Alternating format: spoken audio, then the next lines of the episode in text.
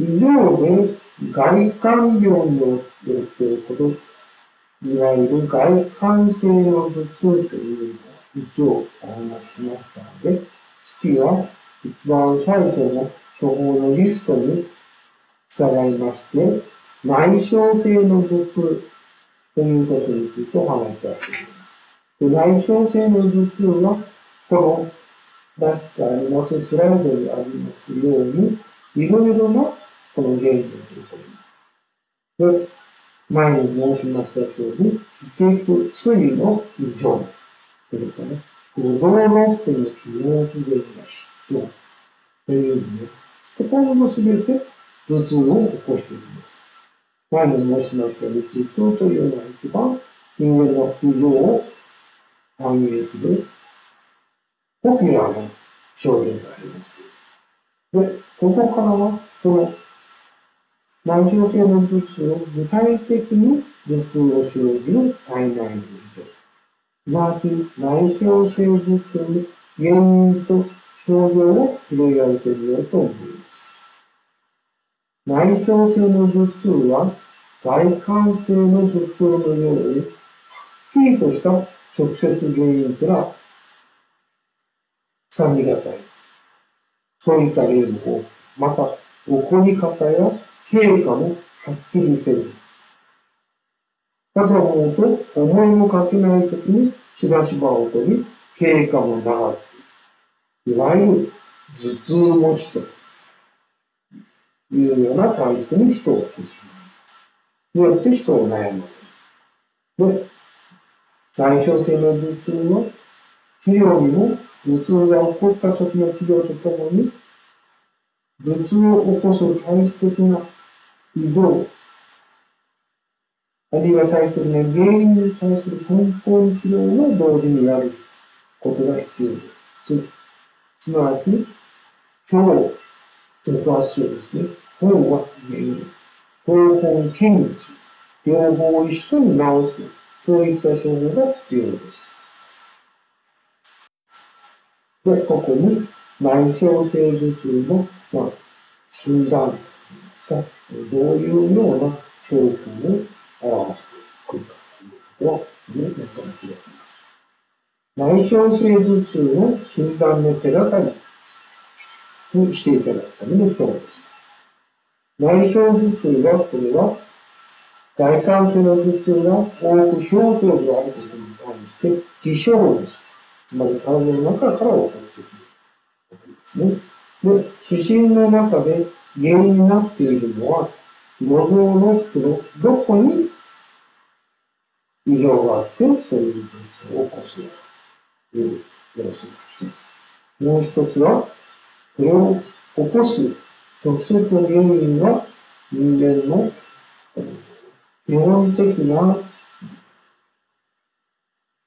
生理機能を担っている気、血、水分、どれがこの人が頭痛を起こしている気の異常によって起こしている。気の異常によって起こしている。あるいは、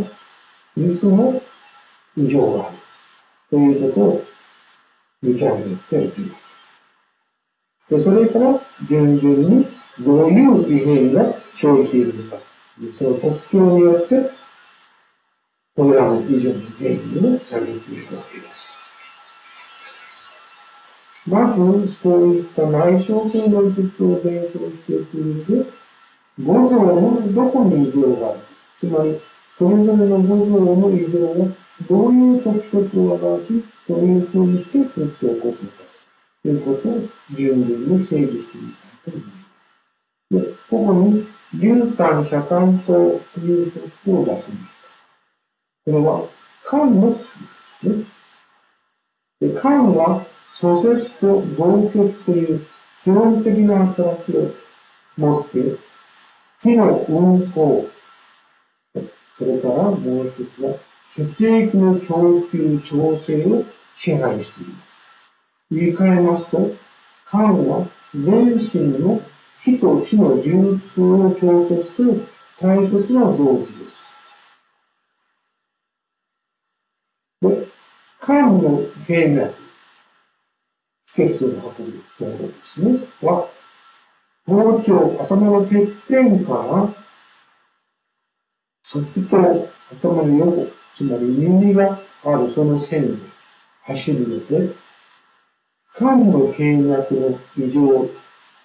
によって起こった頭痛は、頭頂部とか側頭部に大体強い頭痛を起こすのが特徴です。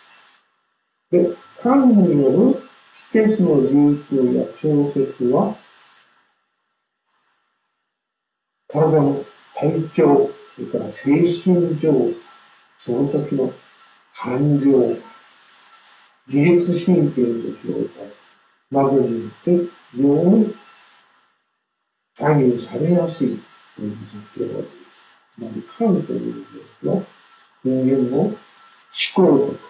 感情とか自律神経と非常に密接な関係になっている。で、主従の心身の変調は多く肝の経脈を通じて頭痛を起こしやすいと言えます。で、ここに出しました流腹車間等は、その五臓の中の肝が何らかの原因で熱を持つ。内傷ですから、これは、のぼせでもいいし、興奮でもいいし、非常に腹をかけてる時でもいいし、その熱が関係に伝わって、上に登って、上降して、のぼせて、興奮と充血などを起こすと同時に、それが頭痛を生じる場合に用いられる症状です。